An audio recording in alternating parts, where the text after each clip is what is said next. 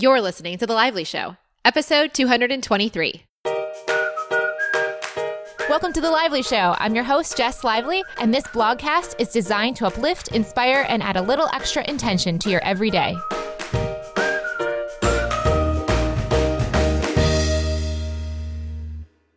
Welcome to the show, guys. Thank you so much, as always, for listening. Today's episode is brought to you by Aaptiv. Aaptiv is that app that I love using to do workouts that are super easy, quick, and something that you can get done whether you are at the gym or at home or anywhere in between. They have trainers that create perfect playlists for you and they coach you through your headphones every step of the way and a variety of exercises. The next one that I personally want to try out is their ab workout. It's called the Abs Intensive. It's a medium strength workout, so hopefully not too hard, I'm hoping, but good at the same time. It's 12 minutes long and 27 seconds, and Amanda M is my trainer. If you want to try out this workout or any other workouts on Aaptiv yourself to get a free 30 day trial, head over to aaptiv.com. That's A A P T I V.com. Click on the sign up button and enter the code The Lively Show. That's going to give you the free 30 days, and then you can go download the app and you're ready to get started. All right, guys, now where am I? I'm in Lisbon. I love Lisbon. And today's show is a really new series that I have no idea how many episodes will be a part of the series, but we're going to at least start with this one. So there'll be at least be one, but probably there'll be more too. Let me know if you guys like this because over time, I have a feeling this is going to be a series that I will return back to in the future when I want to share ideas that sound a little crazy. That's why I'm calling it Wouldn't It Be Crazy If? Dot dot dot. Now, a little bit about why I'm using that title and just to explain the series in general. This is something that came to me and I wrote it down. I want to share with you that explains why I'm sharing these ideas and especially under the title Wouldn't It Be Crazy If? I want to start sharing with you what I think, what I believe, or what I may intuit that does not necessarily have proven studies or scientific research behind it, or at least not all of it. Because to wait for those studies to prove these potential truths and powerful perspectives may take too long for me to wait. And when we do finally understand their scientific background, we may lose time and in some cases our whole lifetime. I do not want to wait to share what may be beneficial for you and to all of us for some undisclosed date when the majority of people on this planet have come to accept something as true. For the mystics have been speaking of infinite intelligence and the power of meditation for thousands of years. And yet, the science to completely quote unquote prove or understand the zero point field and cognitive benefits of meditation are still as yet coming into being. So, while I love and embrace the scientific community for their efforts to measure and prove beneficial aspects of life in all ways, I do not want to wait for their wand to grant me the permission slip to share with you what I hope or believe may be proved with their careful execution over the decades or centuries to come. So, for this, for you, I share my whole heart and my whole mind. I do not have traditional quote unquote proof for all of this for the left brain to latch on to much of what I'm going to share. Instead, I will simply ask you to suspend your left brain's disbelief, even for just a moment, and allow your right brain to ponder the wondrous possibility of what if and indeed, if the concept that I'm sharing proves useful, intriguing, or resonates with you at a deep level within yourself, I invite you to try it, test it, or consider this possibility may be reality in your life too. That is what I have to share with you guys. That explains the Wouldn't It Be Crazy If title. These concepts are going to be things that you're probably not hearing a ton about. And I'm going to be making inferences across a lot of the studies that I've been doing over the last several months, or really the last year as well. And in order to have these conversations, or at least this one, I'm starting as a conversation with Erin Loechner. Now, you might ask, why Erin? First of all, Erin's awesome, and you've heard her many times before on the show. She's a blogger, author, writer, and just all over wonderful person. And I've asked her to come on specifically because she's not familiar with the stuff I'm about to share with you. She's not listened to the quantum living episodes. She's not studying quantum mechanics like I am. She's just a wonderful person who's open to new ideas and possibilities. And as I share these concepts, she's the perfect sounding board because she's going to hopefully be like a lot of people listening to this, asking similar questions or having similar thoughts, or hopefully just being a sounding board for me that you can resonate with as well. So, Erin, thank you so much for coming on the show and doing this with me. Now, let's talk about today's first Wouldn't It Be Crazy If idea, which is do our thoughts really live within our brains and our bodies or not? And if they don't, where do they live? And what does that mean for us? Let's go to the show. Erin, thank you so much for coming on the show again. Oh my gosh, I love being here. Thank you for having me. And I miss you. It's been forever. I know. Well, this is season four of The Lively Show, and you were season one, episode one. You were also in season three. The last we spoke, and as the last time the listeners have heard about you, you had just released your book and you're going through all of that. So, what's new since then? And that was, I think, in like November, December of last year. Yes, the book launched in January. Amazing response, such a gift you learn so much just by the writing that everything else just feels like icing on the cake. And so it was really fun and busy. And now I'm kind of just literally, I've turned off my brain. It's mush, it's doing nothing. I love it. What does it mean to turn off your brain and let it go to mush? Well, I shouldn't say mush because I just do a lot of playing with my kids and you know they're interesting as well. But I just feel like at some point you make like this definitive decision to I mean maybe I've closed my mind a little. Just I put on my blinders and like I'm not going to take on a ton of extra things for my calendar or my schedule. I'm not going to make a ton of changes in my life. I very much move in waves where I go through a season of I'm going to really focus on change or growth or pruning. And then I go through seasons where I'm like, everything just is. And this is just an everything just is season. It's been kind of fun. Awesome. What are you loving about it so much? Well, you know, I think there's a good and bad to everything. I love that everything feels very habitual. I'm not putting a lot of thought into things. But that can also be a bad thing, right? Because then we're not really challenging ourselves to do better in any area. So, I mean, for example, I've had the same exact thing for lunch for about seven weeks. What are you eating? We need to know what you're eating if you're eating it every day for seven weeks. It's got to be good. I know. I can't even stop. So um, I'm not a big chef, so I just kind of put food on plates. And so it's just Genoa salami and goat Gouda and pecans and a little slice of dark chocolate and then apple slices. It's amazing. I know the apple slices are the only healthy part of it, I think. But no, pecans aren't terrible. You know, you just go through those times where you're like, I'm going to just hunker down and do the same thing every day. And it's just going to be that. And then I get bored and I go through some sort of change. I don't know. Are you a creature of habit like that? You're not. Well, right now, let's be real. I've been flowing so much that the creature of habit is not to have habit. The word routine actually now kind of scares me. So, chatting with you is kind of like obviously, this is chatting with everyone about my month that I've taken off between season three and four in May. So, in May, I have been kind of doing things that no one really knows about. I mean, little pieces are on Instagram, but yeah, this word routine in the last year has kind of become a scary word to me, but now I'm actually starting to really look forward to what I'm using is to edge my way in. I can't still say the R word yet, but I can say familiar. I am finding myself drift towards the familiar. So here I am. I'm still actually in Europe. So this has kind of been the plan, although we'll see. Right now I'm craving home and roots. My, my suitcase, as I reeled it out of Ibiza at the hotel I was at, my suitcase inwardly grown to me and I could tell my stuff, even my stuff wants a home.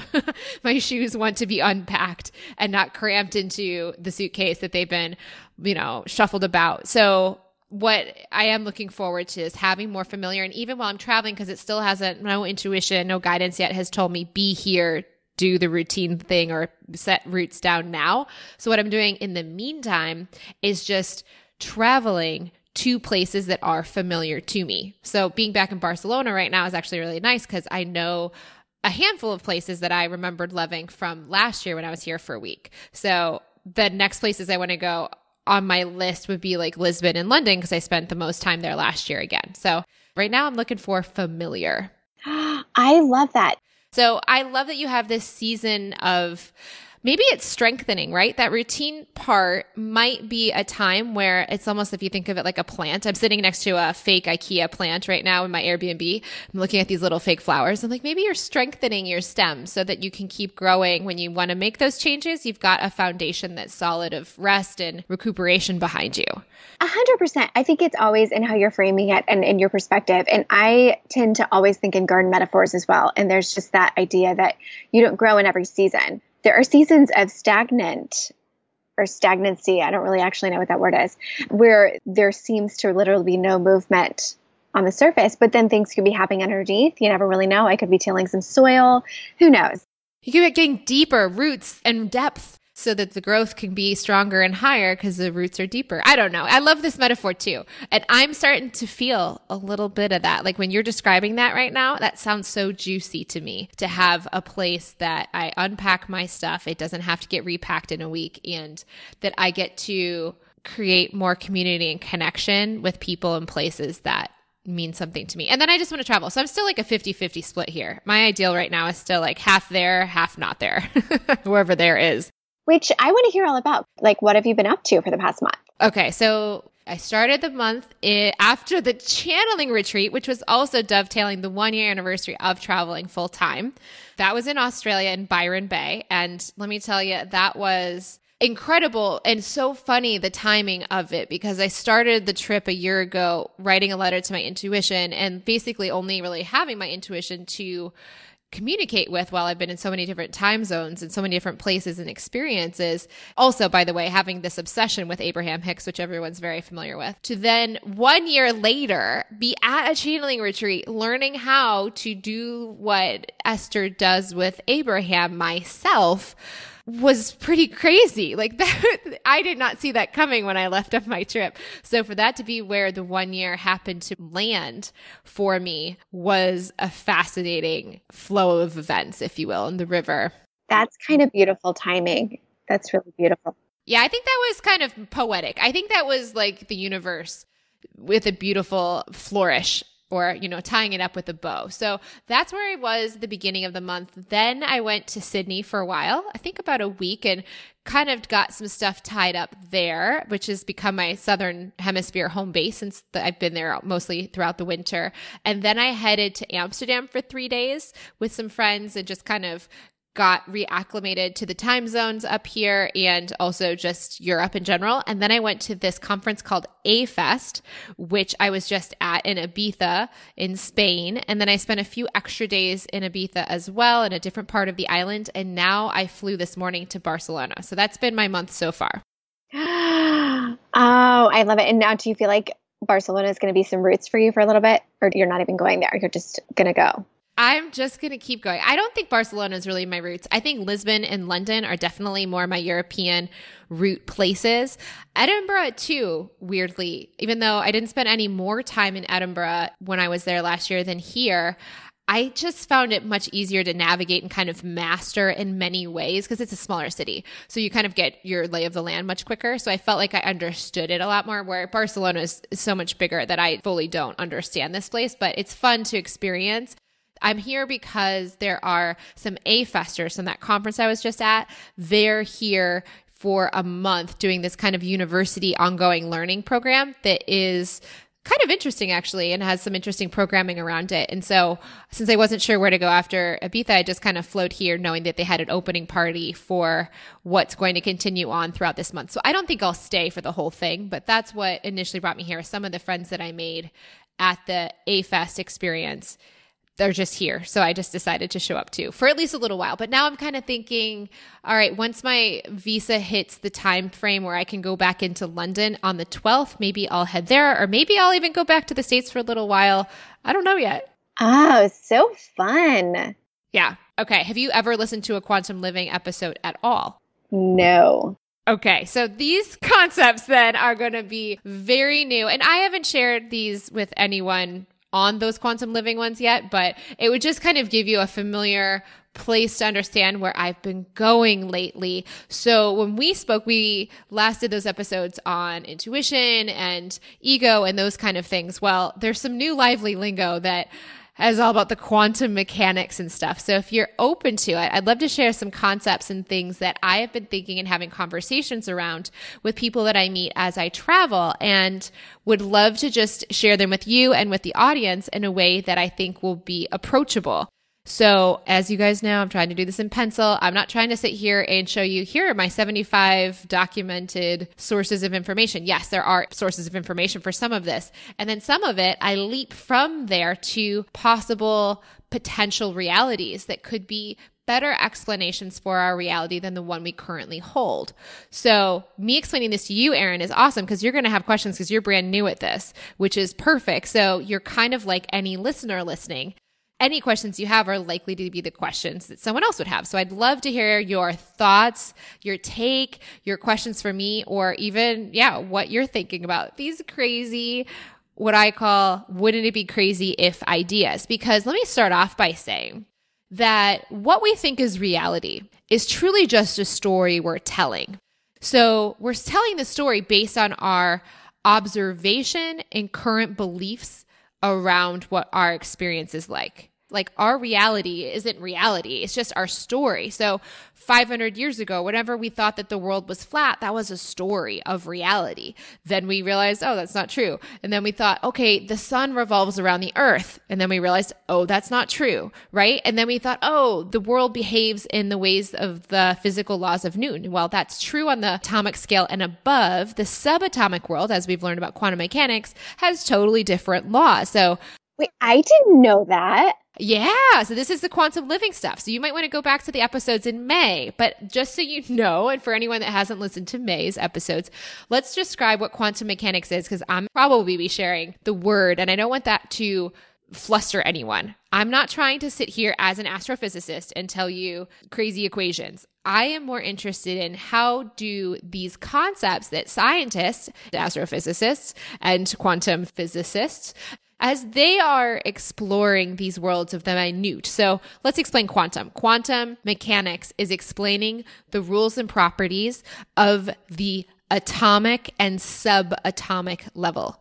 So the atom and smaller the fundamental particles that create the atom, when they finally had a way to start studying the behavior of those components that create the atom, they realized that all of the behaviors that we see on the atomic or larger scale, like in cells and molecules and uh, you know, amoebas and chairs and battleships. You know, when we look at the physical, if you think of Newton and the apple dropping from the tree, right, that's like Newtonian physics. So that's at the atom and larger. But when you go from the atom and smaller, the rules are totally different. Things can jump in and out of space at random, like electrons. They can have totally different properties and they totally don't make any sense compared to what we thought reality is like at the Newtonian or that larger physical level. And I always like to say that the power difference between these, the potential trapped energy within these two different modalities is really like the battleship in Sydney Harbor that I saw the whole time I was walking around in Sydney those are the ways when we used the atomic and larger, when we used that Newtonian physics, we tried to like take over countries. We'd launch these like, you know, these missiles or these cannonballs from a battleship. And a few battleships would go out and they would go kind of take over a country, like World War II style, right?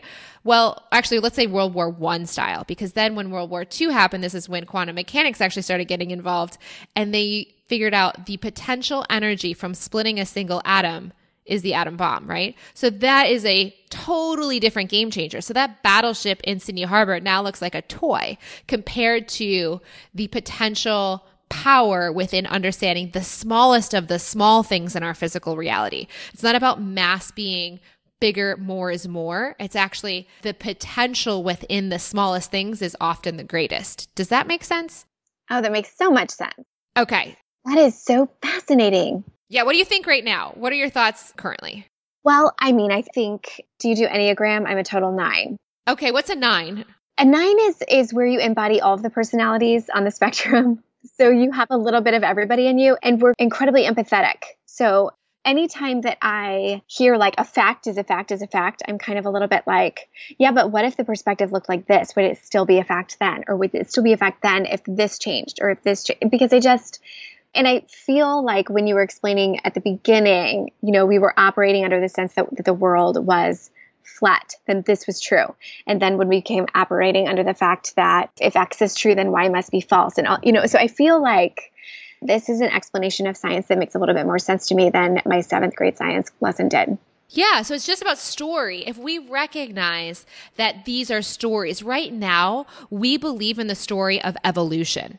Now, not even everyone, not even everyone believes that story of evolution from Darwin's theory. There are other people that don't because they do not believe it because they believe a Bible interpretation. And there are other people that don't believe in evolution because there's DNA evidence that doesn't support evolution from a Darwinian standpoint, which is not nearly as well known in our society because people are so attached to the Darwin story that they're not moving beyond it because the implications potentially of the DNA not proving the evolutionary story that Darwin tells doesn't leave us with answers to why we're here, what changed and fused the telomere to telomere fusion of chromosome 22, etc.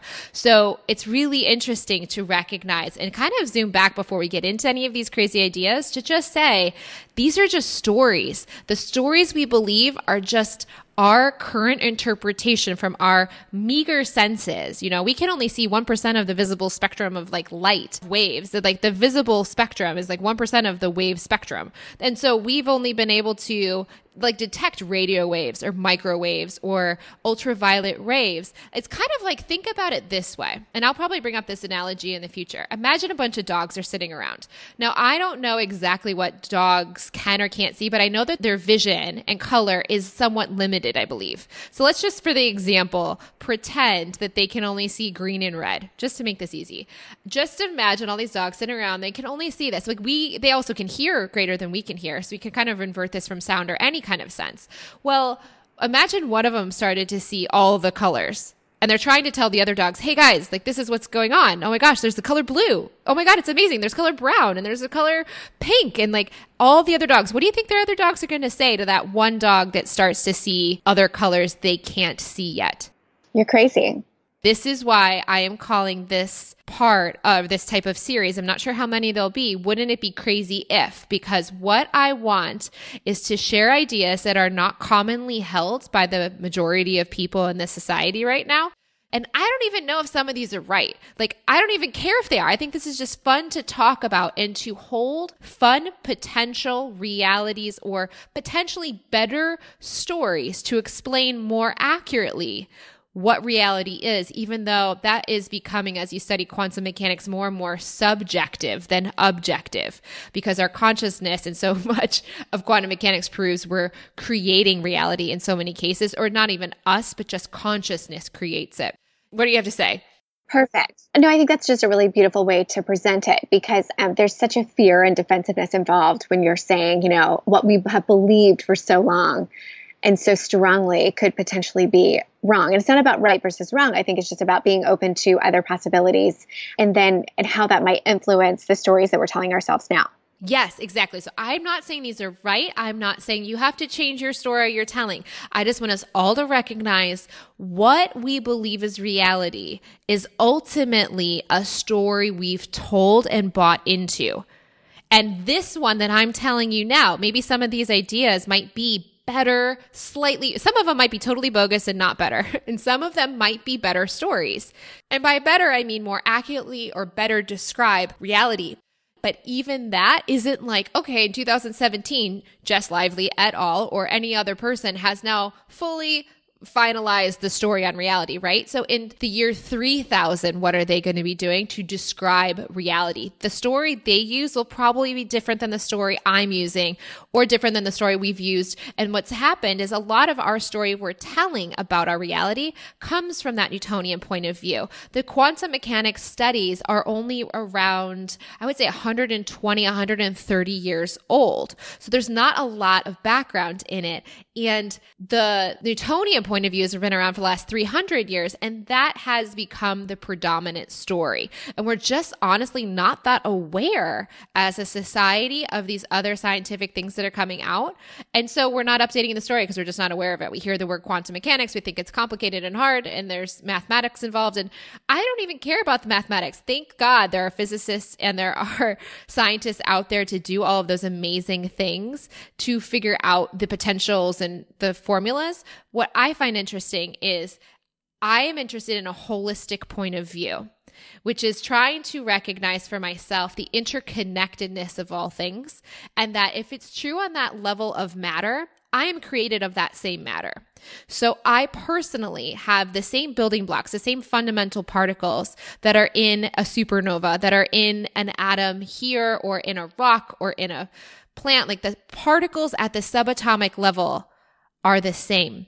So to me, I am willing to make the crazy, wouldn't it be crazy if leap that a lot of those principles that apply on the quantum level can also apply. Specifically, I lo- like to focus on the neurological level of our brains and the neurons and our thought level because consciousness, thought, neurons, and quantum mechanics to me all seem intuitively very interrelated. After 12 years of personal growth study, starting with Stephen Covey, which is very, I would say, kind of like Newtonian personal development, just like what you see is what you get. I loved it, by the way, and I still think it's incredible. So is Newtonian physics. It's very helpful to fly a plane with Newtonian physics. Quantum mechanics may play some role in it, but obviously your plane is much bigger than an atom. So you have to deal with the rules and the principles that apply at that large level. But as I kept going through personal development and going deeper and deeper and deeper from habits to things that create habits, to things that stop habits, to intuition, to ego, if you get down low enough and you keep drilling down, just like in science, if you go from the supernova and you drill down to the subatomic level, to me in personal development, what the subatomic level is, is thought. But then you go even further. Maybe thought's the atom. What creates the thought? Well, that is to me where quantum mechanics, neurology, and consciousness enter the picture. Does that make sense? That makes so much sense. So tell me your first thing. One of the crazy theories, this is just one subject, there will be many, but right now I want to share about the zero point field. So I've been listening to the Audible version of The Field book by Lynne McTaggart. It's called The Field. I've mentioned it on the show a little bit here and there, so people might have already picked it up or been familiar with me reading it. And I love it because it's describing the space between all things. So, in an atom, this may not be the accurate fact, but I'm remembering a movie I watched where they talked about the study of atoms and nucleuses versus electrons.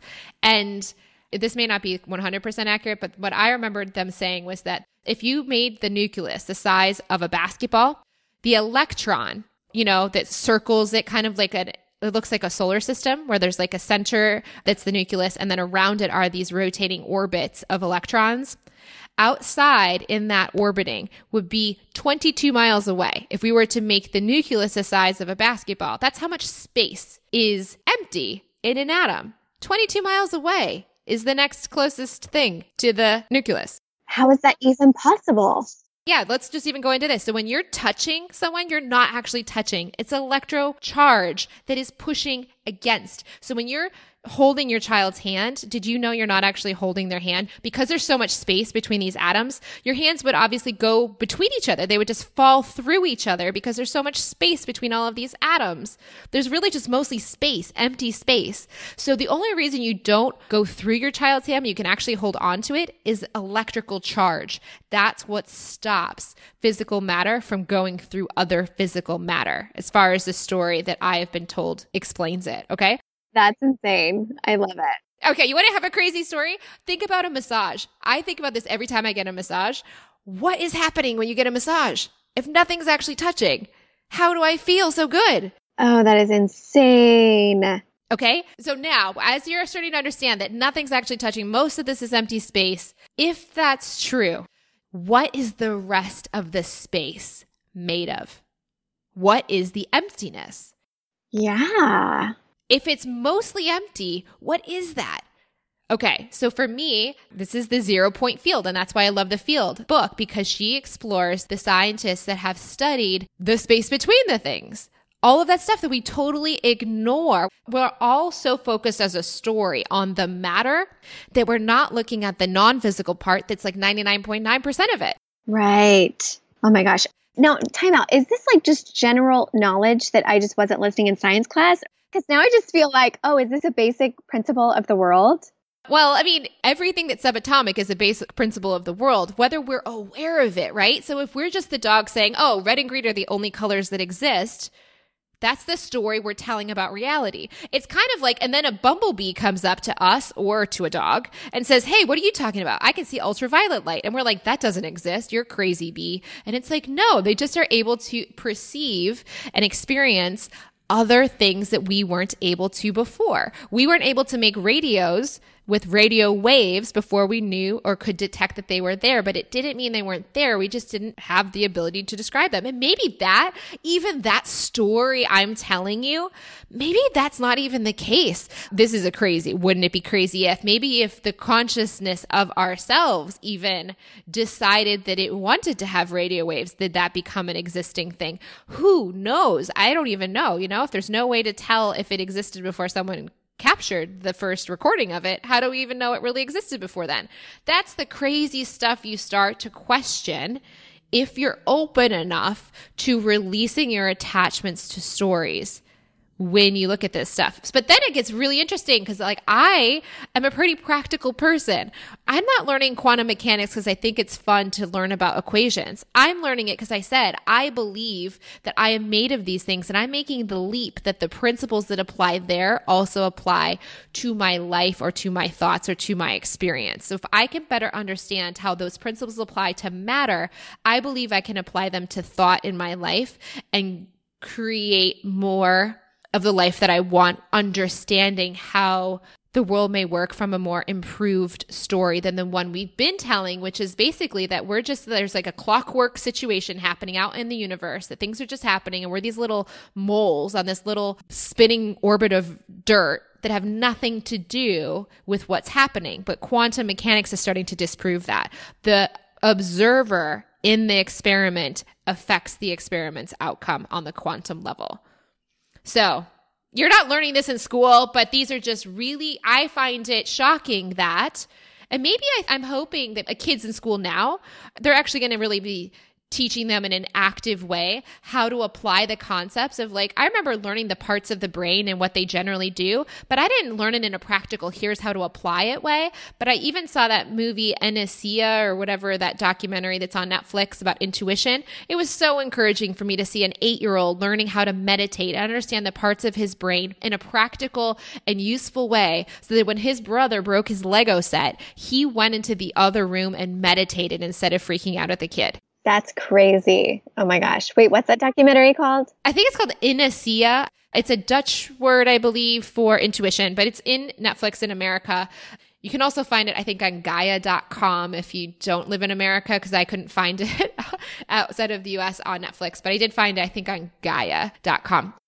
My question is okay, so if, and this might, you might be going here eventually, but if then we're focusing on the space between and on the sub matter, then what does that mean for living a holistic life? Okay, yeah. How do we use it? So, this is the wouldn't it be crazy if? So, they've been doing studies. We kind of think as a story that our neurons in our brain hold our memories, right? So, if you died, would you kind of imagine that? Tell me like a really sweet memory you have.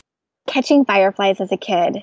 Okay, that memory, that's a part of your memory. When you die, or even let's say we dissected you. Where does that memory do you think live? Where would we find it? I don't think you would find it. Okay, so you don't think it's in your body at all? No, I don't. Well, I mean, I don't know. I never thought about it. The story I'm telling myself right now is that I would think no. Okay, cool. That's really cool. Okay, so you don't think that not that we could access it, but let's just say that like there's would you say that there's maybe some neuron, we wouldn't know which one or a network of them in your brain or in your body at some point? Do you think it's in your body or do you think it's not in your body? And if so, where would it be if it's not in your body? Oh my gosh, you're right. Where would it be if it was? I've never thought about this. I have no idea. I so I guess it would live in my brain somewhere. Actually, no, I'm so interested, Erin why do you think at first and i'm obviously you don't you've never thought this before but this is what i want to have you on but why did you first leap to the potential reality that it may not live in your body? So that comes from my christian upbringing which is dust to dust ashes to ashes that that you i just you know you picture that kind of childhood vision you have where the body passes away, but the soul is kind of lifted up into heavens. So I'm more thinking like, oh, well, all of it comes with me. I get to keep it forever, but nobody, like my body would just be dead, like nothing left. Does that make sense? A hundred percent. And this is so interesting to have this conversation then, because there's different people that are going to have different points of view. So we're going to have the rationalists out there. Okay. The rationalists are going to be the people that are like, your body's all there is, agnostic or more like atheist, you know, like this is all there is. So those people, especially I would guess, unless they've been studying the quantum mechanics side of things, would say that they would really guess that the neuron is holding the memory somewhere. But what you're saying is there's pre-rational and trans-rational. So rational is like what you see is what you get. And like the dogs that see the green and the red in my original analogy, those are like the rationalists. They're like, if the other dog's saying that there's blue and pink, but no one else can experience it, the rationalist dog is the one that says there's only red and green because that's what we can only see. So they negate the one that sees the Technicolor dream co- colors. So what you're describing, Christianity is very interesting because it's been used in pre-rational ways that reject rational thought. So Christianity has been used by people and negates rational thought. And at the same time, the spiritual teachings of Christianity have been trans rational. What that means is that it includes rational and exceeds the boundaries where it's saying, you know what, blue might really exist and pink might really exist. And maybe if you put in this analogy, Jesus or Buddha, I would put the Buddhism in the same category here as like they're seeing all the colors and the, even though most people can't see all the colors, they were able to grasp a larger understanding of a larger reality. Now, that said, for anyone that hates Christianity, because I know this is going to be a very divisive subject right now, what happens once that one dog sees all the colors? Most dogs don't see all the colors. Most dogs are seeing red and green. So after Technicolor Vision dog dies, people or dogs in this analogy that only see red and green are left to continue the teachings, trainings, and traditions. So they can misuse what was perceived and experienced by one at a far greater level and bring it down to levels that have been not in alignment with the true original teachings. Does that make sense? Oh, yes, a hundred percent. Okay, so we're not saying that every type of any experience anyone's ever had with Christianity is all transrational or is all quote unquote beyond the rational at all. But what is fascinating is what you just touched on is the idea of a soul. Now that is a concept that's been in Christianity as a and what is potentially what's really interesting as we're starting to from a rational standpoint understand the physical world better may be a spiritual term for a scientific reality. So, the zero point field, what is the space between the things? Well, waves are everywhere. So, like, waves kind of is what we're starting to realize is like the I don't know if I would say it is the space between, but what they're starting to realize though is that the potential, wouldn't it be crazy if as the science is starting to potentially show, go read the field if you want to know more about this stuff, guys. If you want to know where the resources is, go to the field to read this. But the memory of your fireflies may live on a frequency in a wave that your neurons of your brain are attuned to. So think of a radio dial. When you are listening to one station, it doesn't mean there aren't other stations. It just means that your radio, your brain in this case is the radio, is tuned to a certain frequency. So imagine your soul is just the radio station and your brain is just tuned to that radio station in the field, in the space between everything. Whoa. So with then, would that mean when you have like a deja vu, does that mean that it's on more than one frequency or maybe more than one person is connected to that frequency? Or would it mean that you're zooming forward or backward in time on that frequency? Crazy. Okay, so that's a crazy, wouldn't it be crazy if we have no idea? But that's a fun thing to talk about, right? Isn't it fun to just say, wouldn't that be crazy if? And we're not trying to be right. We're not trying to be smarter than anyone else. We're just saying, wouldn't that be crazy if that's a better explanation or potentially a more accurate or intuitive explanation of our reality? Wouldn't that be crazy? Exactly. I mean, it's basic curiosity. And I feel like that's science as well. You know, that's experimentation and you're asking mm-hmm. questions and you're curious. I think it's a wonderful thing. Okay. So now, so let's look at, I love that you brought in the word soul because there's so many directions I can go here now. So I've been thinking a lot about this concept of, Well, actually, I'm not going to get into soul too much now, but that's a whole nother subject. We can have another episode on that too, by the way, about how I'm starting to think that this is just like a video game, basically, and the soul. And I'm not saying in a Christian context exclusively by any means, but just that there is a larger consciousness that is playing The Sims, basically, and we're The Sims. Um, I just read about this. Well, I didn't. My husband told me about it. He was reading about it as well. What was he reading about? He would know the name of the person, but it was the like Silicon Valley tech guy that was talking about it, who was very smart, very well researched. And he was just like, what if? Elon Musk and Neil deGrasse Tyson. Yes. Thank you. Neil deGrasse Tyson's I want to have him on the show because I think this is so cool that people are starting to really open up their minds to recognizing that the mechanistic, like clockwork style of our story we've been telling may be a more outdated way of thinking about things, but let's go back. So let's just say your memory of the firefly isn't in your head. It's a frequency that's in the field that your receiver, your brain is just tuned to. And now here's the thing most humans thus far, and we're just, you know, 200,000 years in, I think, of what we call the atomically modern human. That's a fact that could be incorrect, guys, but I'm just thinking from all the stuff I've been learning. There's so much stuff in my head right now. It's hard to keep it all perfectly straight, but consciousness has been evolving. Like 10,000 years ago, we were not living the way we are today, right? So we're just learning to even study this brain that we think is this epicenter for our experience. But maybe this frequency, this maybe the brain's just like a radio. That's just like this piece of equipment that's tuned to a frequency that has all the juice in it. And that juice is in the zero point field. So when you say, like the belief in Christian faith, that you don't necessarily go anywhere, you get to keep your memories of your fireflies, that could be true if it's a wave, not in a body if the body goes in the ground, it's just like the radio died, the toaster oven died, right? But the frequency, the energy is in the wave, the consciousness, rather. Let's just say the consciousness, the energy that animates the body, that consciousness, that energy may live more in the field. So if that's true, here's a few other things that may also crazily enough, if that's true, let's just say that crazy potential is maybe a story we could tell. Would that mean that people that are able to talk to, and now I think there's a lot of huskers out there that are saying they're talking to the dead uh, that are not, but wouldn't that be crazy if there's like people that are able to change and adjust their frequency of their receiving mechanism, their radio to other stations, and maybe they could just tap into other frequencies of other people. So when they say they're talking to someone that's dead or they're talking Abraham and Esther, for example, or channeling in general, is literally just changing the channel because they're just able to use the receiver and move the dial. Yes.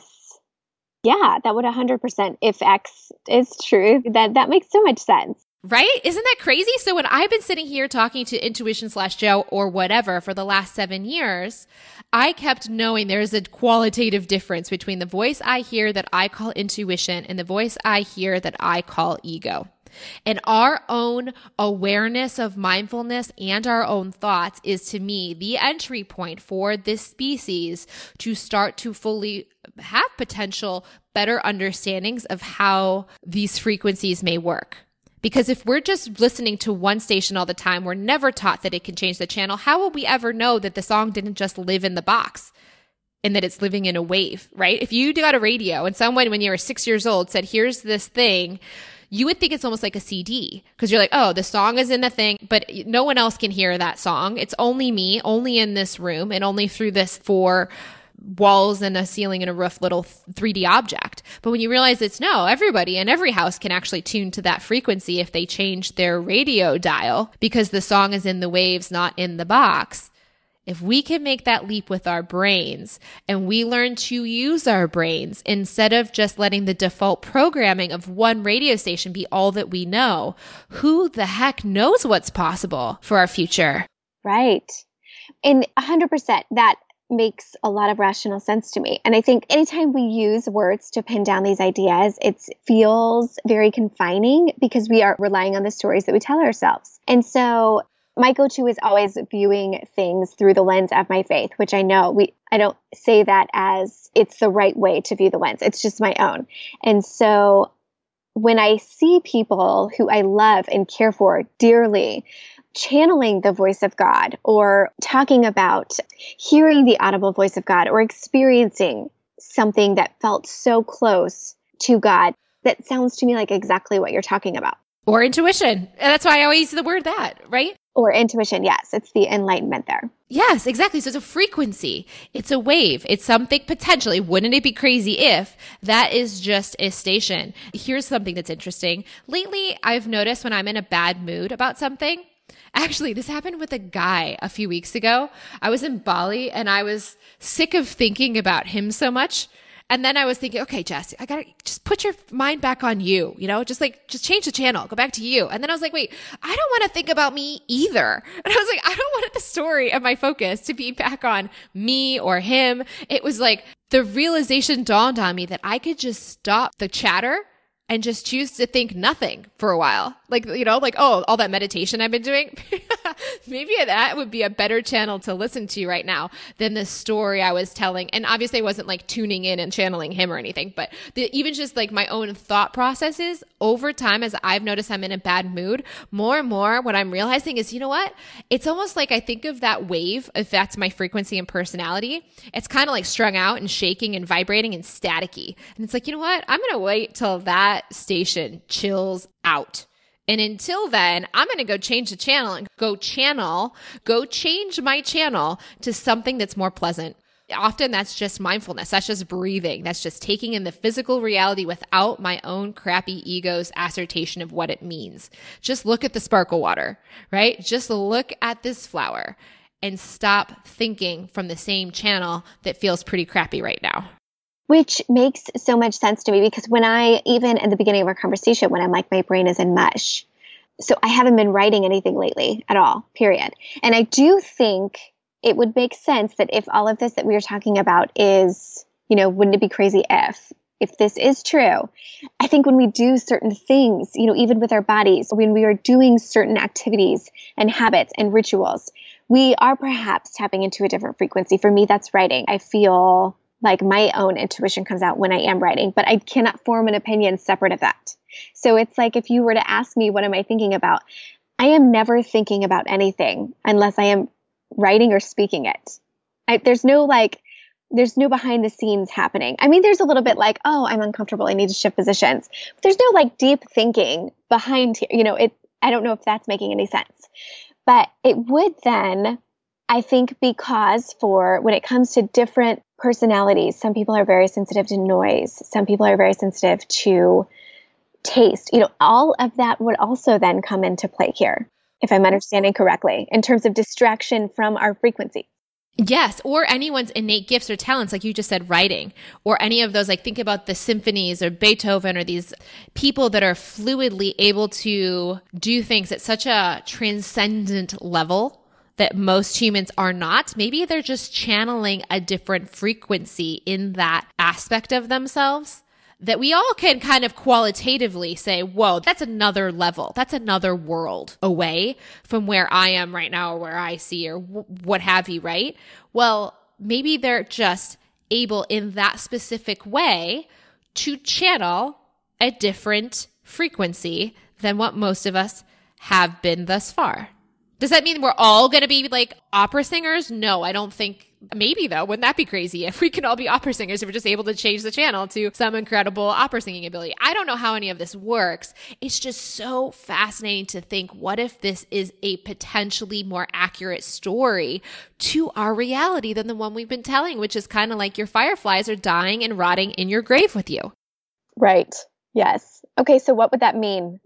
What that means to me personally, as I have gone on this journey with intuition and channeling and going, what the what? Like this whole Abraham thing seems so intuitively true to me, but crazy to explain to anyone. What I'm realizing is, okay, it's just a channel. There's just these things in the frequencies. Well, A, we can learn. And I don't know that everyone's going to be able to change a channel to hear different frequencies easily but even just the awareness that you can just learn to turn off the lower the volume of your own frequency through meditation that in and of itself is huge. Because then you don't have to just listen to this stupid same radio station that you're really sick of hearing. Because often sometimes that radio station's got the ego's you know playlist on it and it's just playing out these crappy songs, learning how to quiet or ultimately maybe even open up to changing it. Maybe that'll become more common in time. Right now they say that there's about 5% of people, I don't know the statistic and where it came from, but I've been told by people that have studied channeling for many decades that about 5% of people can do that and change the channel. Well, what I would actually believe is that as mindfulness and as this stuff is quickening and getting faster and faster, and people are getting more and more open to updating their paradigms in life, that this is going to be something that becomes much more common in the decades to come. Right now, I feel like what I'm sharing is kind of like I said, I have to frame this all as wouldn't it be crazy if, because there's no story and our overall culture that supports it. But I think that over time, this may become a more common or maybe eventually the most popular story to tell in the next era to come. That makes a ton of sense to me.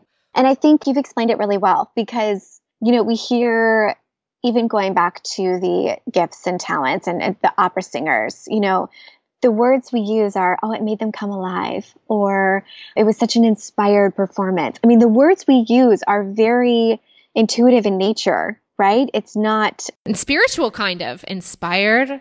A hundred percent spiritual, yes. And so and things that are very unexplainable. There's there's nothing tangible about what makes an opera singer. So, I mean, a scientist might argue that there's if a vibrato in the voice and the tongue has to be shaped a certain way, and I don't really know what that is. But there's often something very intangible about one person's talent versus another, and what makes you feel more from this music, and what makes you feel more from that. And I think frequency explains a lot of that. Yeah, and even energy. So that kind of goes to the bigger idea of energy and how energy plays into all of this is so fascinating as well because like the massage, all that's happening is a transfer of energy through these electrical repulsion. So that the electrons in her arm or her hand are repelling against mine. So there's charge there that's happening. And that's where I feel the sensation. But really all that's happening is energy shifting. So when you say that someone resonates with you or you say that someone doesn't or someone singing is at a transcendent level and another's is maybe not, maybe that energy is another way of looking at that. Is being transferred. Yes. And like where it's coming from and where it's being channeled from could change. Now, I am not saying this is the most practical of episodes. These are the things to me, though, that underpin updating or holding a potentially new idea. And this is one of the reasons I want to share this. And I keep saying this is okay. So our current story of the brain, and it may not be the most accurate, but the current story is that the left brain likes coherence and the right brain likes divergence. And like new ideas and out of the box thinking, but most people have a left brain dominant mind. They have more connections, they have more use in the left brain, and our society is predominantly left brained. So that coherence, that this is the order and structure of things, this is the way the world works, this is how I believe my life works, and this is what my life is. That coherence of that left brain is so strong, it likes to deny anything that's new, different, or challenges its own beliefs. Even though the right brain, which is ultimately there and very powerful, but just often for other people less used or less validated in our society is there. And so what I like is what by saying wouldn't it be crazy if does is it gives the left brain the chance to hold on to its story and the right brain to consider the conclusions I'm sharing as possible or real. Yes, absolutely. Yes. So I think there are other fun things I'd love to talk about in the future like heart brain coherence and the fact that one of the things that this I'll kind of lead into this. So this could be a ongoing one next. We'll save this for another episode, but if this is true, that these neurons are trained to a field and that they're not actually within us. What they are planning on doing in the next year or so, I've been told from people that read science articles, is they're going to try to do a head transplant, the first one of its kind for a human. And they're very curious on what's going to happen. But the thing is, there are neurons in your heart and your gut. So his head is going to get shifted. But as far as I know, they're not taking his heart or his gut or the other neurons in the rest of his body. So what's interesting is to think if those are also tuned to the field as well and they have their own brains, so to speak, then what this person's going to have is a mix of whatever his brain neurons are tuned to with what I'm guessing will be the tuned nature of the other neurons to the old identity Maybe, maybe not. I don't know, right? Wouldn't it be crazy if? What's going to happen? But what we'll talk about is not about the head transplant. That's just an interesting analogy of like, what is personality? What do we think of as personality? We tend to think personality resides only in the brain. We tend to think that that's true, but there's actually a lot of research that's going into the power of the heart and the gut in influencing and directing the brain. And that the brain's more of like, I think of it now more of a cell tower rather than the source of the things. So yes, it's like the, it's definitely a huge important piece, but it may not be step one for a lot of the things that we're experiencing in our lives. And I've had some huge aha moments recognizing the power of breath from a literally really understanding why breath is important, like why yoga talks about it, why meditation talks about it. Well, they say it, but they don't really explain why. So I have a theory on why breath is so important when it comes to the brain and the heart syncing up. So we'll share that next time, but it's going to also dovetail with this idea of like the neurons not being the source, but just the tuning mechanism to these frequencies in the field. How are you feeling right now, Erin? I can't even wait. Oh my gosh, no, I could just I could talk about this for hours. I could listen about it for hours and I these are really great, I think important things to think about. These are really good what ifs right? That's all we need to do is just say, what if? And it doesn't mean we can't also think about all the things we're thinking about in our daily lives, but I think people starting to think about these other subjects is going to be so powerful because what I'm actually looking at, and I'm so grateful that I've had this amount of space and time as I've traveled to really dive into these subjects because they potentially unlock better stories that will better explain our reality. And if that's the case, the better we understand the reality, the better we can apply the practical. But we have to understand and update this stuff first. We don't have to, but I think it's powerful to understand why. And I think the left brain does like to have that coherence. So while the right brain you have might be jumping to a bunch of crazy stuff and you're like angel cards, tarot, or whatever you're into right now. I don't know. I think a lot of people are getting into some uh, like crazy stuff right now from the right brain. But I'm wondering wondering if we can also keep this left brain in a coherent fashion, just updating those stories that might also support. And maybe this is all hogwash, but I just think that the current story we're telling, we no longer need to see as reality, quote unquote, just the most recent story we've been telling. And maybe it's time to update that story. And you might not update it the way I'm choosing to think about stuff. That's totally fine. But just even recognizing you can update your own story is super powerful, just even at that level alone. Oh, yeah, definitely. Oh my gosh. Thank you for teaching me today.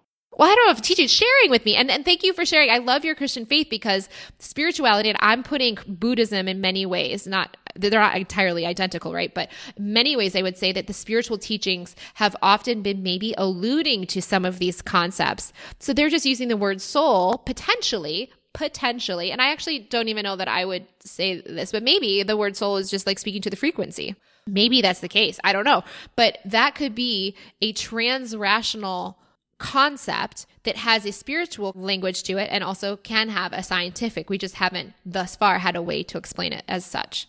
So, anyways, Erin, this is awesome. I'm so excited if you're open to coming back on and talking with us. And thank you for everyone listening. If you guys like this, please let us know. I am very curious if you guys are open to doing some scuba diving on these interesting topics. At least they're interesting to me as well.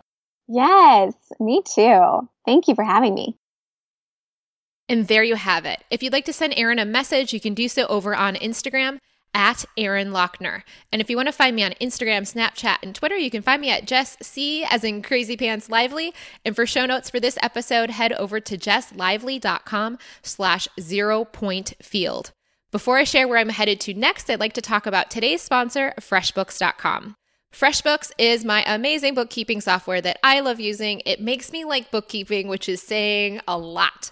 I can't imagine ever saying that except for the fact that I use FreshBooks. I'm so grateful that they exist on this planet. I appreciate them so much for making bookkeeping fun, pretty, and easy to use. It's easy for me, any of my clients, or my team members to log in. Everyone can have their own login. I can see when my sponsors, for example, have looked at or viewed their invoices, which is kind of nice. And once they have paid, it automatically updates that. So I don't have to go in or my bookkeeper have to go in and actually update that ourselves It's awesome, and I want to give you guys a free 30 day trial.